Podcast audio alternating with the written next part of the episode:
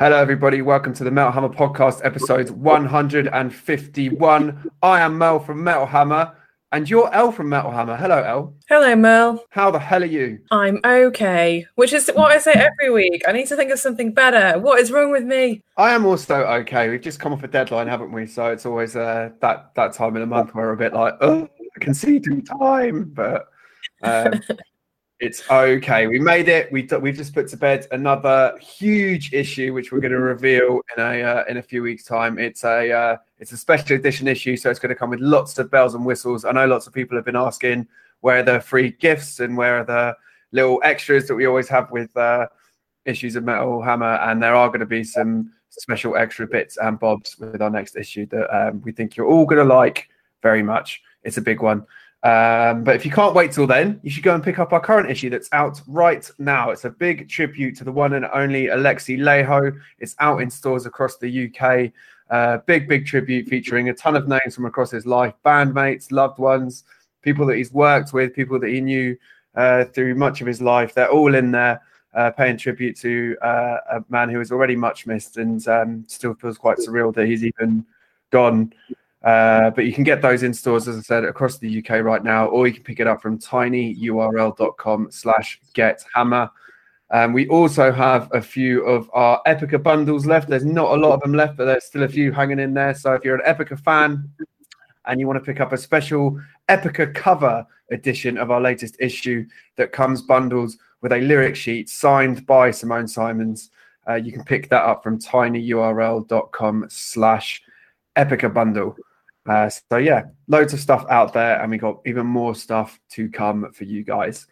Uh, and speaking of stuff that's coming, there's a new Gojira album on the way out. Finally, can't wait. It's going to be so good, isn't it? Can't wait. It just is. It's just going to be amazing. The album is called Fortitude. It's out later this year. Uh, it looks exciting as hell. We're super stoked about it. Um, and yeah, I mean, if this doesn't appear very high in everyone's albums of the year list, I'm sure something would have gone drastically wrong because they are. I mean, you could make an objective argument that they're the greatest modern band in metal. Is that fair to say? Yeah, I think it's fair to say. Uh, they're just incredibly, incredibly tight, and so much of their sound has been copied by people now as well. They're sort of reaching that pinnacle of being like this big metal band and you can see that in the way they've influenced all the younger metal bands. But they're still very current still very relevant. It's not like they've had a career and then this is kind of the end of it. They're right at the peak right, right now. Exactly yeah. I'm, I'm hoping that we'll get some kind of uh and i mean i'm sure we will as well kind of a natural evolution from magma because i just love that record so much. I know el did as well. I think it was both of our albums of the year that year wasn't it? Um, yeah definitely. and i think it, it was, was just... hammer's album of the year as well it was indeed. It was Metal Hammer's album of the year in 2016, and richly deserved. I can't believe it's been like four, four. By the time this album comes out, it'll be like four and a half years between albums. That's a long stretch, man. We need Gojira sure. in our lives. I'm not sure how that happened. Because time is horrible. Uh. Evil, but yeah, Fortitude is the name of the album. It is out uh, later this year. We're very excited about it, and we will have all the updates on that over on metalhammer.com. Don't you worry about that. Um, we're going to do a special reader Q&A this week. Uh, so it's nothing but answering your most excellent questions.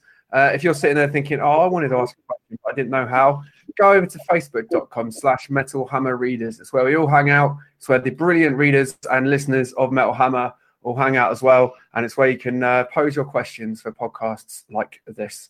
Um, so we should just get stuck in, I guess, should we? Let's do it. Go on then. You take the first one. I will. This is from Tom Farrow, and he says, What are the best and worst guest spots or features on songs? And I know exactly what you're going to say for the worst. Ooh, go on then. You want me to tell you? Uh, you... No, okay. I'll, should I do my? Should I do my no, best I'm going to predict it. Can you? What do you want to predict my best ones as well, or just the worst ones? Just the worst one. Okay, I'll, I'll run through them, my best ones then. They're a bit predictable, to be honest, but they are really that good. I'm sure you've got at least one of these as well, El. Um, I've got Neil Fallon on Blood and Thunder. Uh, I've got Kerry King riffing on No Sleep Till Brooklyn, classic. And I, I, always forget he's actually in there until I was doing a bit of research on cameos uh, recently um, for this very question, in fact. and uh, I saw him in the video, and it's just, yeah, what a song. Uh, Maynard's on Passenger, of course.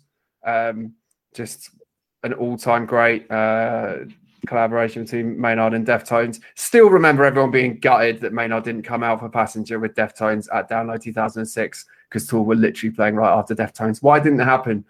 Um, Ozzy on Stillborn by Black Label Society, absolute classic. Uh, and for some more recent ones, um, I've got uh, Chino on Embers by Lamb of Gods. Um, still remember the first time we were listening to that track, El, and we were just like, "Is that Chino? Oh my god, it's Chino Moreno on Lamb of Gods! Oh my god, Good. so so good."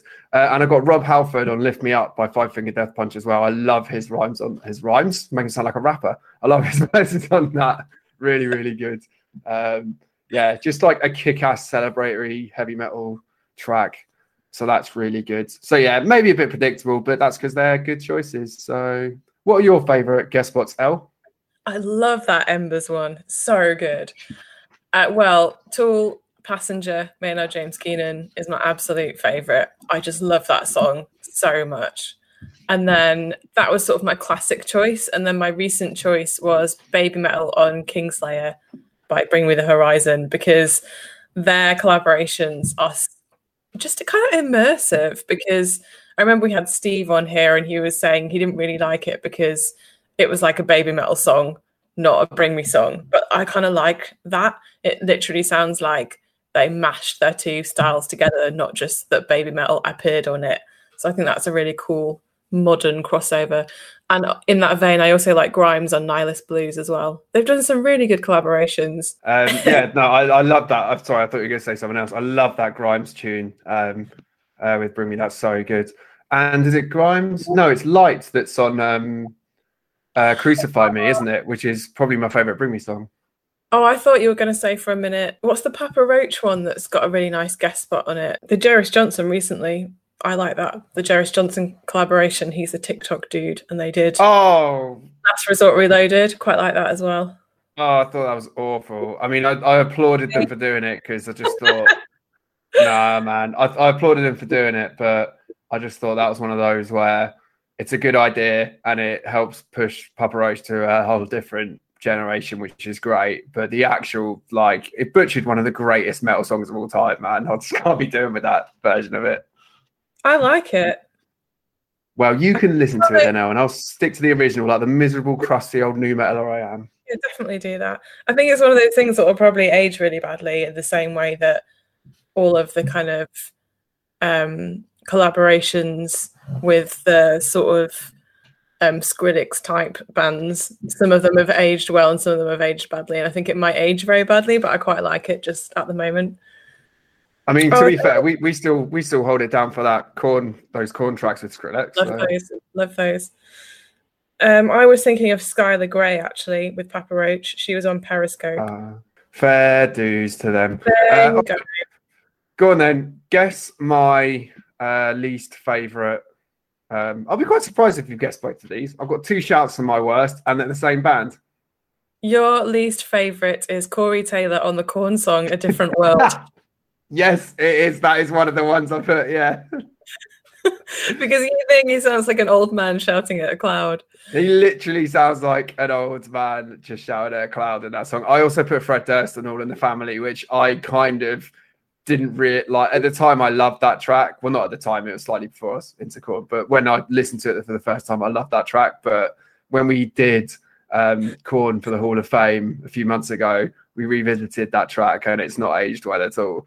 Um, but yeah, Corey Taylor on a different world, man. I'm sorry, it's not a good cameo. He literally is like, he just sounds like he's telling some kids to get off his lawn. Like I just can't be doing with it it. I like it, but it's hard for me because um, I just like most Korn songs, really. So I think, yeah, I just kind of accept it as part of being part of Korn world. It doesn't bother me. But your reaction to it, I was just, it was just really funny. um, what's yours? Do you have any what shouts for worse than now? I think just Metallica and Lou Reed and Lulu, which is obviously a whole record, but I do think it is good that Metallica are a band that try different things and experiment. And I was speaking to Lars and he said, you know, oh, if someone said to you, like, Eleanor, you can collaborate with your favorite artist, wouldn't you do it? And it's like, yeah, obviously. So, no disrespect to them. It's just not for me. That's fair enough. And yeah, probably a good shout, really. Uh, I kind of feel like this next question from George Willoughby might be a little bit more in my ballpark, maybe, El. Um, George Willoughby.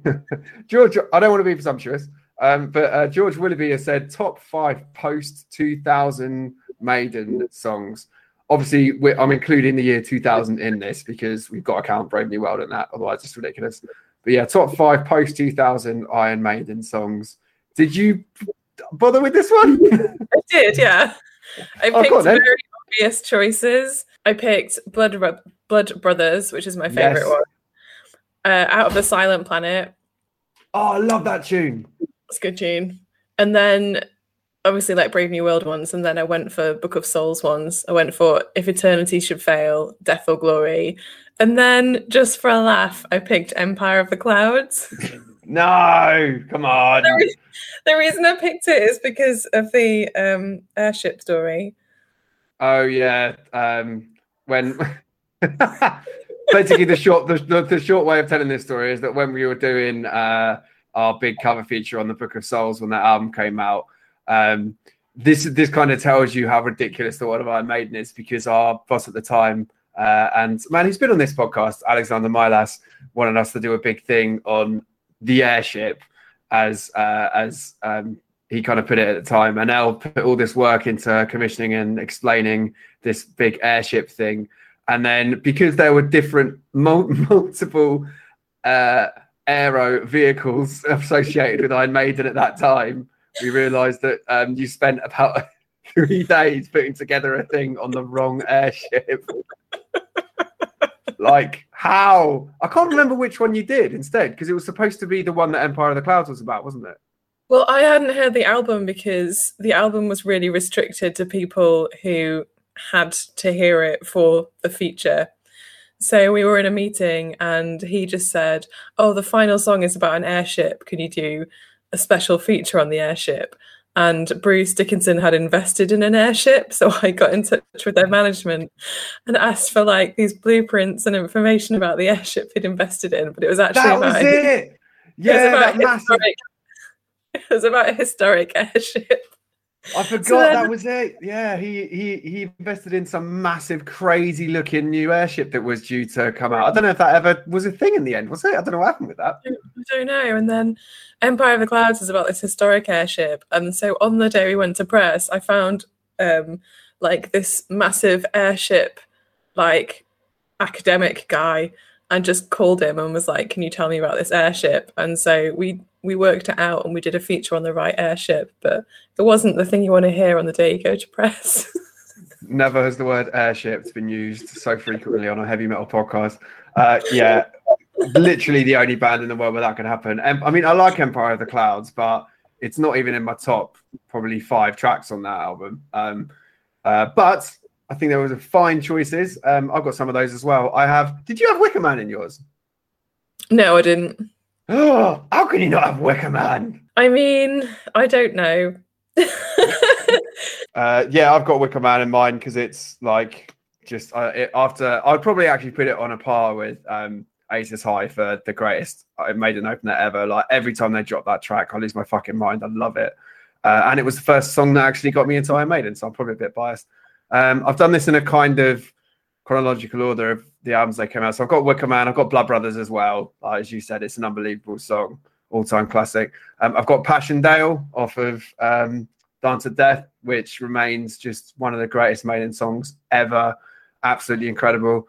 Um, uh, I knew what my pick off Book of Souls would be, but I didn't know what else to put on. I did think about if Eternity should fail because that's an amazing track, but I went with the greater good for the greater good of God off of uh, A Matter of Life and Death because um, that whole album is just stunning, and that's probably my favorite track off it. And I loved it when they revisited it uh, on the last tour. And then from Book of Souls, I've got the red and the black, which is just stunning. And I think if it weren't for the fact that Empire of the Clouds was so long and was about a giant airship, I feel like the red, I feel like the red and the black would have been the song that everyone, uh, everyone would be kind of talking about to this day because it's a classic. It's a classic. Um, but I honestly could have picked 50 songs from the post 2000 era, then I could have been gassing on about them. So Cool. Thanks, George. I love that question almost as much as I love this next question from Chris Lloyd, which we have been agonizing over for the past two days. And I think we've just about got away with it. Do you want to read the next question, El? This was a really hard question. Chris Lloyd asked, You are tasked with creating the ultimate metal compilation album of only 10 songs. The catch is each of the songs you put onto this album must be in the same track position as they were on their original album, e.g., Aces High, Breaking the Law, Laid to Rest, Hit the Lights could only be song one on the album. Which 10 songs do you pick?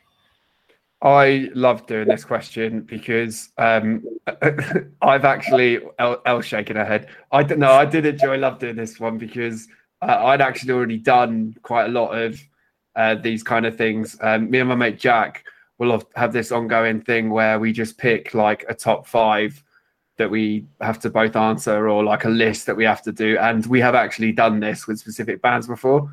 So like I've done this with Metallica and I've done this with Maiden and some others. And uh, I came prepared basically. Um, I'm pretty happy with mine for the most part. I think I smashed it. I actually think track one was probably the hardest one to pick because there's just so many classic metal openers.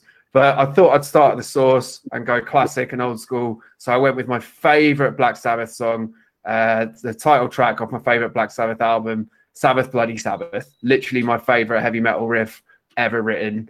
Um, just opening with that, I just think would be colossal. So Sabbath's my number one. Uh, then we go Turbo for track two because uh, I've got People Equal Shit by Slipknot. Um,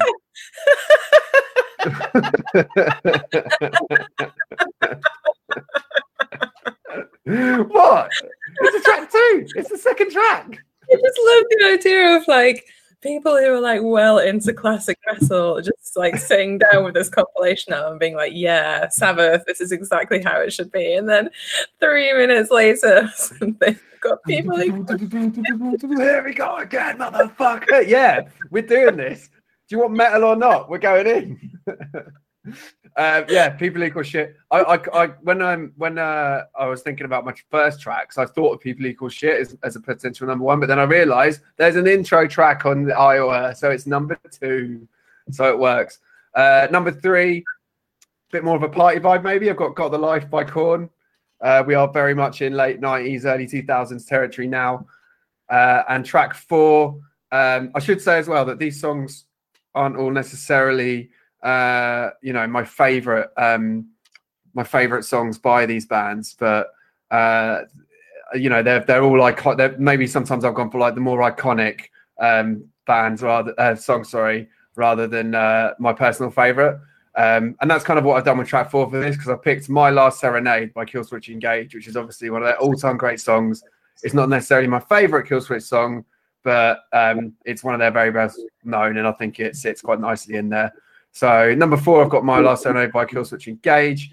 Uh, number five, I've gone for an In Flames track, one of my favorite metal bands of all time. Again, it's one of their heavy hitters, not necessarily my very favorite song, but it's one of their most iconic. So for track five, I've gone for Cloud Connected. I, I love that song. Fucking such, love that song. Such a banger in it. And I think with the good thing with all of these is just like if you know these tracks, like hearing them one after the other, like hearing the intro to got hearing this fucking snare on um, uh, Got the Life, and then hearing that melodic intro to Last Serenade, and then hearing the for Cloud Connected, it's just such a banging run. Um, you can tell I've really geeked out over this. Track six, the biggest uh, metal song of the 21st century, I reckon. Um, billions of fucking views and streams and all the rest of it absolutely iconic. Again, not necessarily my favorite song by System of a Down, but it's by far their biggest. I've gone to Chop Suey. Um, and from here on in, it just gets bigger and bigger, really. I've got Chop Suey at number six. Number seven, I've got Creeping Death. Um, I was going to have uh, Fade to Black as my Metallica pick, but I decided to go with Creeping Death because it's like a metal compilation. So I thought I'd have to go for the quintessential metal song. Um, obviously, I was going to go with Iron Maiden at some point. And I did actually think about. I know that the question asked for ten picks, but I did actually think about capping my picks at eight, so I could finish on "Hallowed Be Thy Name" because I think it's the greatest heavy metal song ever written. Um, but when I realised what my number ten could be, I was like, okay, we can keep going. So I've got "Hallowed Be My Name" for number eight, My number nine, I struggled with this a little bit, to be honest. Um, I decided to go with an Ozzy track. I know that means Ozzy's making two appearances because I picked Sabbath earlier, but it's fucking Ozzy Osbourne. He's allowed. Uh, so I went with "Shot in the Dark" by for number nine. Bit cheesy, bit Euro, Euro kind of pomp, synthy stuff going on there, but um, it's a classic, so I'm I'm backing it anyway. And then obviously number ten, I had to finish with "Raining Blood" because how could you not? Um, so that's my list. I am very happy with it. I would mosh to this. What is your list, El? If I was in a bar and those songs came on, I'd be that really annoying, over enthusiastic person every time the song changed, like going, I love this song, I love this song, just generally being annoying. I too remember our nights out at Big Red. nights out, a thing of the past. No, so, a thing of the future, El, a thing of the future. True.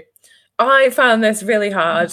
Uh, if you listen to this podcast regularly, you'll know that I hate rating things, but that's my job. So here we go. I have gone with a disclaimer. This is a mixture of songs that I think people should hear as examples of what metal is and songs that I just really like. That's kind of how I did it. I started off being quite objective about it and being like, oh, if someone said, What is metal? These are 10 tracks you do. And then by the end of it, I was like, Nah, fuck it. I'm just going to put in some songs I like. So, nice. number one is Enter Sandman by Metallica because that's the song I always choose when people say if an alien came down and you had to play them a metal track, what would you pick? Because it's just massive and crosses all generation generations. So that's my number one. Big my choice. number two is Paranoid by Black Sabbath because wow, you have to have Sabbath in here or it's not a proper metal compilation. And that is a classic Sabbath song. Number three is actually the same as yours, Merlin. It's Got the Life by Korn, a good party starter. It's not my favourite Korn song, but it was the one that fitted in most easily to the number rule. number four, I've gone for Duality by Slipknot. Oh my god, these are big songs. well, I love the song, and it's also just another one of those. If you want to know what metal sounds like, here's a Slipknot song. It's no people equal shit though, Merl, is it? No. Number five, I've gone with Closer by Nine Inch Nails. Um, again, not my favorite Nine Inch Nails track, but the biggest Nine Inch Nails track and a good example of what they do. Number six, I've gone with Living After Midnight by Judas Priest. Oh, I was gutted that I couldn't fit any Priest on here. That was one of the bands that I was really annoyed I couldn't fit in. Yeah, that's another thing where if an alien came down, you'd be like, yeah, Judas Priest of metal. And that song, whenever it comes on when you're in a bar or something, it's just like, yeah, Judas Priest. Number seven, I've gone for Parabola by Tool, which is just mm. one of my favorite songs. And I knew that it would be quite easy to fit in because track sevens on records are probably not the most, you know, single worthy ones, whatever. And I, I knew this was track seven, and it's an awesome track. And it's good to have a little bit of more progressive metal on there, something a bit different to the straight up stuff. So then, you know, if it's an introduction, people will be like, oh, what's this? Number eight, nice. I've gone with In the End by Linkin Park. Paper Cut's actually my favourite song, but I can't have that one. So I've gone with In the End. Number nine, Passenger by Deftones. I said earlier, I just think that song is phenomenal. Um, what a track nine! I can't think of many other albums where my favorite track on it would be a track nine. It's quite rare. Nice. And number 10, the same as you, Raining Blood by Slayer, because you have to have Slayer, and what better song than Raining Blood? Yes, it's got a like. I think there's a lot of arguments for what should open a thing like this, but I think if I mean if you can find a better track ten than Raining Blood in heavy metal, then knock yourselves out because I don't think there's many. I would I would jam and mosh and bop to all your choices, El. I'll find choices. Thanks. Thanks for validating my 10 song album. No, I just need to find someone to play it to. I need to find a metal newbie and then go, what do you think of this? What's your compilation called? Heavy metal. yeah, heavy metal. Yes, and mine could be heavy metal. Oh, that sounds crap oh God, we've gone full partridge. Uh, Chris Haylock, has asked, would you say it's easy or oh god, this is a loaded question. Would you say it's easy or hard to please the metal community? I see a lot of content gets moaned about. So is is it tricky trying to build a magazine that pleases everyone? What do you say to this, El? Yes, Chris, it is trying to it is tricky trying to build a magazine that pleases everyone because everyone likes different things and everyone has a different idea of what metal is. So it's very tricky. I would say a lot of the content does get moaned about. You can see that online, but obviously different people are moaning about different things. The person who moans about System of Down isn't moaning about Slayer, or the person who moans about Metallica isn't moaning about Bring Me the Horizon. There's just, yeah, we have to consider all genres and all eras. And there's been, if you count from Sabbath, as we know, there's been 50 years of metal. So there are a lot of years of metal to consider and a lot of subgenres of metal to consider. So we always try to build a magazine that covers a spread of eras and genres. But yeah, it's a tricky tightrope to walk. Yeah, I mean, and also those people that are just endlessly moaning on Facebook, um, they barely read the articles on the site, let alone actually picking up the magazine edition of Metal Hammer as well. So we don't worry too much about people that moan. Um, you know, social media is a very toxic place, and I think if you get too caught up in concentrating on negative comments that might, you know, be attracted to a certain article, you basically ignore the majority of reactions, which are normally likes and whatever else. And I know it sounds a bit silly to, you know, kind of measure your, yourself in that sense, but if we put something up there and it's reached a ton of people and there's a ton of people that liked it and we can see because we've got the back end data remember that there's a ton of people clicking through to read it we're not going to be worried too much about the you know a couple of dozen people that are just having a whinge on facebook because they don't understand the fact that metal doesn't specifically tailor itself to their very narrow needs. Um, and also, if you're fed up of seeing Metallica, you know, pieces or whatever on Facebook, stop commenting on them because you're adding to the, you're adding to the drive that makes them more popular. That means we keep doing it. Like it is, we do have lots of other stuff on our on our Facebook and website as well that you can interact with. If you don't like that stuff, you can ignore it. You don't have to moan. I don't understand the mentality of people that will actually see something on the internet and then go out their way to moan about it. It's so weird. I've never, I just don't know. I don't understand it either. It's a really good point. I just don't understand why you would do that. Just ignore it. If you don't want to read it, don't read it. Yeah, exactly. It's people. Uh, people are strange, aren't they? But um, you know, we're pre- we're pretty proud of what we do at Hammer, and as as I said, most of the people that are on our discussion group on Facebook, uh, facebook.com/slash Metal Hammer Readers, uh, are all really lovely people. And sometimes they'll have some interesting constructive criticisms that we'll talk to them about. Um, but we very, very rarely have people just whinging on there because when you actually talk to the people that improperly invest in this music and in this scene, um, they tend not to just be sad twats that moan on Facebook, basically. So there. Max James asks, "What's your favorite piece of clothing merch that you own?"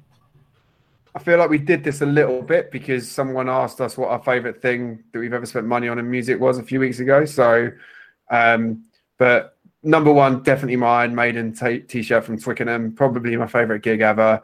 Just an epic, epic day out. Iron Maiden at a stadium in the UK, just crazy, and one of the best eddies ever with the rugby ball.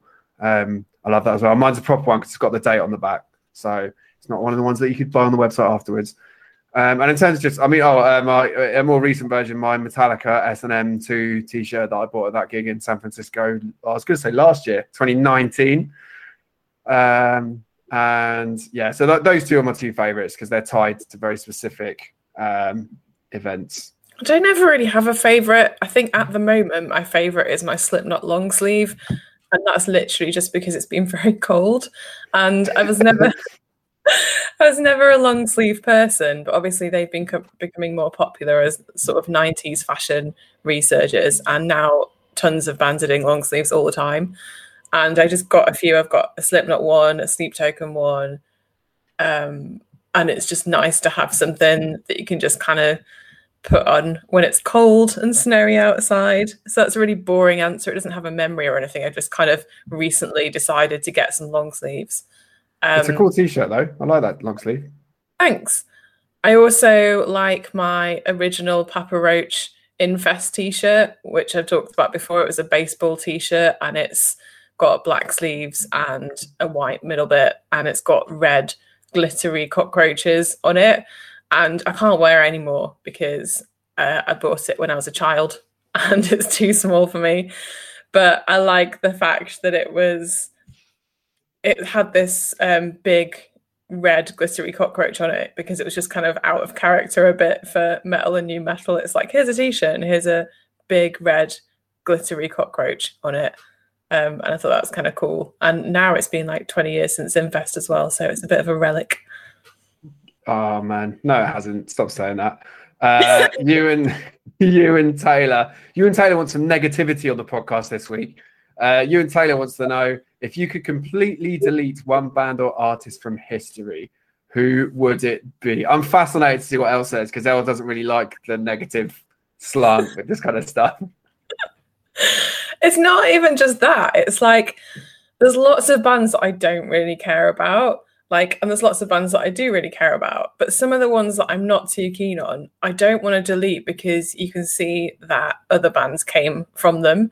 Like, there's some kind of veteran, like proper old school metal bands where I'm not going to say I'm their biggest fan, but if you got rid of them, we might not have some contemporary bands. So I feel like you have to factor that into the decision. So I just went with most recency bias and I have deleted Iced Earth. Um, yeah. Yeah, I've deleted them because obviously Jon Schaffer storms the Capitol, two members have left, so they're basically a deleted band anyway. And also, I've never really been a fan, if I'm completely honest. It's just too trad for me. And I listened to a couple of songs recently just to kind of sort of revisit given the current context. And they do just seem to rip off Iron Maiden and oh, there's no emotion in them and I just don't care about them. I sort I don't care about them. I don't think they've really added anything or influenced anyone. And now they're falling apart anyway. So I just thought, oh, let's just get rid of them then. Yeah, I can't say I'm gonna miss never listening to Iced Earth again, to be honest. Um, I know there's a bit of a thing. I'm not saying this with what El just said, but there's a bit of a thing where people come online and be like, "Oh, so glad I never listened to that band." I'm not. I'm not saying that because I did used to listen to Iced Earth sometimes, but I probably won't again, and that's fine.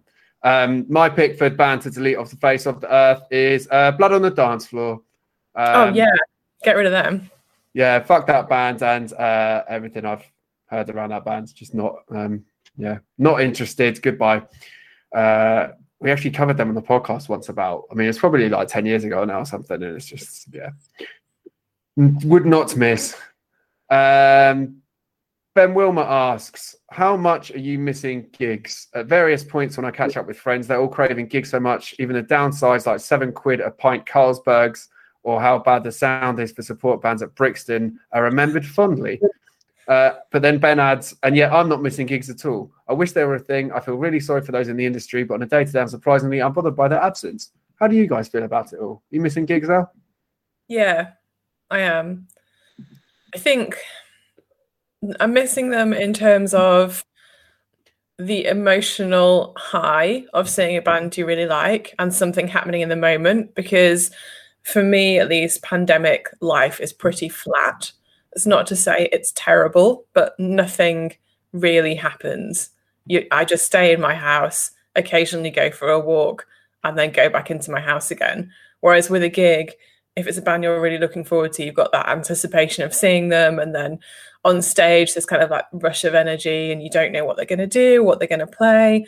And then obviously the social aspect as well because you get to see them um, sometimes with people that you like who also like that band. And you can all just chat about how cool it is and how exciting it is and how fun it is. And i don't drink carlsberg so i'm not missing that. I just find myself really missing um, any kind of like lower level basement venue putting on a metal show with a sticky floor with a pint of beer that's gonna um, make me feel a bit weird the next. Like I just I do I do miss all of it. And yeah, I mean, we're lucky to go to a lot of gigs when the world is normal and you know, some because that's all tied up in work. um, you know, sometimes if it, it, I don't want to say it feels like work, but you know, you're not there in quite the same mentality as you would be if you just bought a ticket and we're going for a bit of a laugh. But um, you know, I think it's in a week or two. It'll have been a year since I've been to a show, which was Beartooth at the Roundhouse, and it's just that I don't think since about 14 years old I've had a year without going to a gig. So it's just it's really weird, and I'm I'm gagging to uh, to get back on that again as soon as possible. And you know, we know it will happen. We just got to be a bit more patient to find out when, I guess. Tor Arnaven asks, What has been your favourite experience working for Metal Hammer, and where do you guys picture the magazine in five years? Keep up the amazing work. Thanks. Uh, what's been your favourite experience working for Metal Hammer? Uh, there's a few that always come to mind. Um, I, I, I don't want to just sit here doing like a humble brag about stuff, but I mean, I've been very lucky to do a lot of amazing things for Metal Hammer. In terms of like a one-off experience, I would probably say it's it's got to be um, going on board Ed Force One for an Iron Maiden cover feature um, across Mexico. Even saying those words and hearing them come out of my mouth, that it's a proper like if my 14 year old self could hear me now thing. Um, just I, it's not even you can't even call it like a childhood dream come true because Ed Force One didn't exist when I was first into Iron Maiden. So the idea that like you'd be on a plane with Eddie on it flown by Bruce Dickinson and he sat, stood in front of you in a pilot's uniform being like, oh, so what do you think of the plane? Like, it's just beyond anything I could have imagined. And, um, you know, whatever happens with this strange industry we're in, I'll always be incredibly grateful to have experienced something like that. It meant so much to me to do it. Um, so that would definitely be my number one. Um, but also in terms of a general thing, just doing the Golden Gods uh, every year. Um, you know, missed that a lot. We haven't done it for a few years now, of course. Um, and I, you know, we don't really have plans to do it again in the UK. Um, but it was an immense amount of work that went into that. It was almost like an extra job on top of the jobs that we had.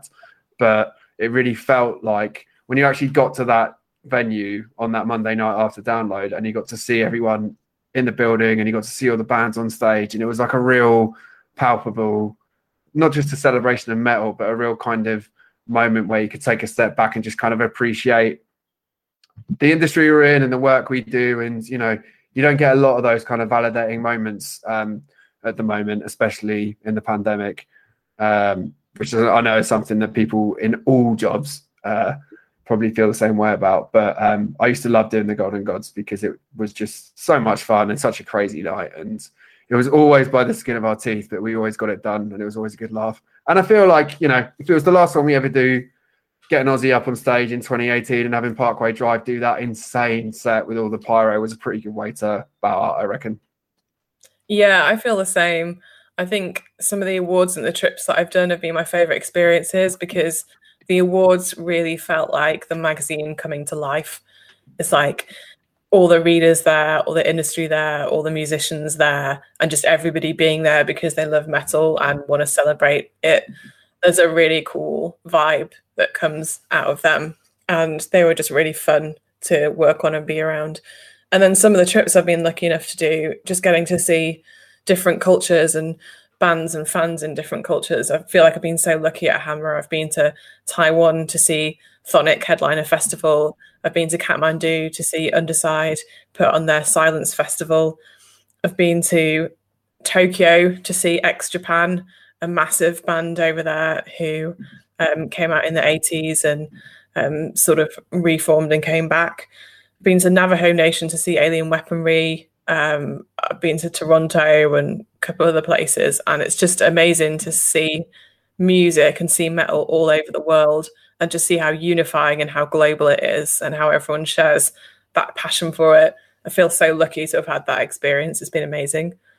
Fuck yeah, we, we, have had a. I was about to say we've had a good run. Like, don't worry, we're not going anywhere.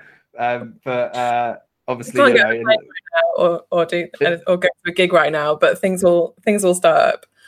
Exactly, and uh, yeah, it's going to be. I mean, all that kind of crazy stuff we've got to do is um, opportunities like that were becoming increasingly rare anyway um, in the music industry because obviously the music industry is a state of flux and you know metal isn't quite as like rolling in the big bucks as it maybe was in years gone by uh, so yeah, like I said, we never take those things for granted. And um, I'd just take a trip to Bognor Regis to chat to Alestorm at the moment, let alone go to Taiwan. You know I would I mean? really love to speak to someone in person. And that is, you know, for all the amazing trips we've been on that I feel so grateful for.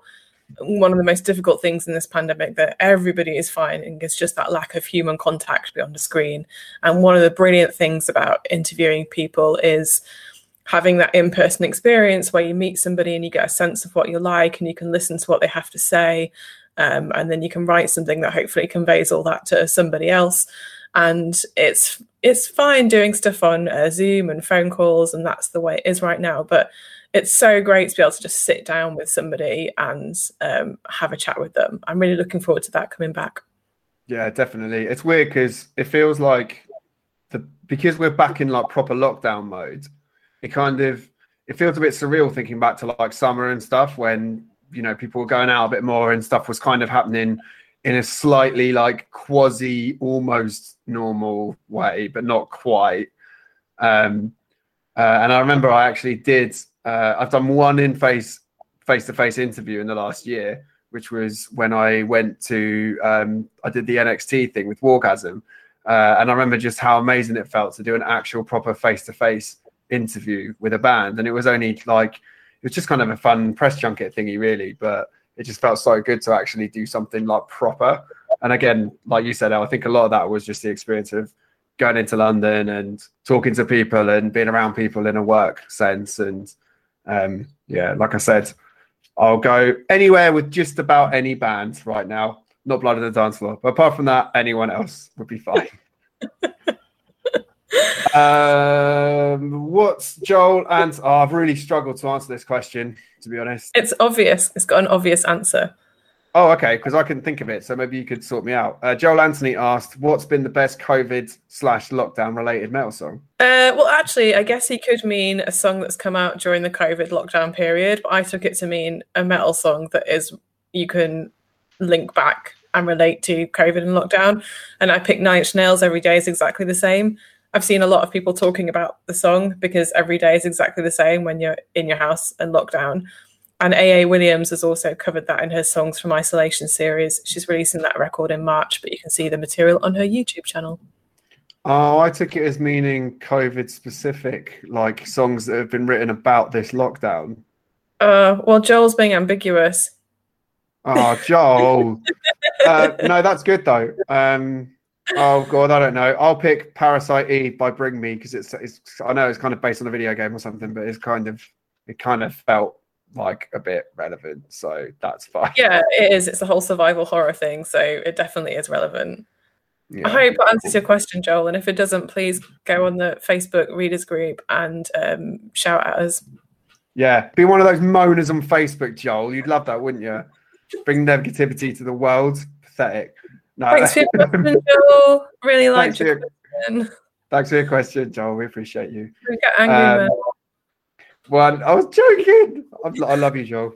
I don't love you. That's too much. I like you. I consider you a good person. Thank you for being you. Uh, David Summers. David Summers says, uh, "How many albums are reviewed each year?" I have as close as you can. Sometimes um, we review more albums in one issue than another, so the number's a little bit in flux. But uh, I have as close to an official number as you can get, courtesy of reviews editor Jonathan Selzer. Do you know what it is, El? I did some bad maths by counting the reviews in the last issue and then timesing it by 13, which is the number of issues we have in a year. And I got 741. Oh, okay. Jonathan said 716. Oh. So yeah, it's around 700. Annoyingly, he said by his maths, um, if you took the averages and, and times them across 12, because we actually have 13 issues a year, so it's not technically one each month. If we just did one issue each month and we had 12 issues a year, it would have come to around 666 reviews. Can you believe it? But it doesn't. It's 13 issues a year, so it's 716 apparently. But so probably somewhere between mine and yours. It's fine. Um, and yeah, that's pretty crazy to think that you know, well over half a thousand reviews. Think about how many hours of metal that is. just uh, it blows my tiny pathetic brain to even think of it. But we love it. We want more, and uh, we got plenty more to come. As I said, we just finished off a great, um, great new issue that we're going to unveil soon. The latest issue of Metal Hammer is out right now as we speak. tinyurl.com slash get hammer to get your hands on that. Uh, and we will be back next week right here on the Metal Hammer podcast to talk about like mail and that. Um, hooray. Gojira back, everybody. It's a good week. Gojira, yay! Gojira, yeah. Goodbye, everyone. Bye.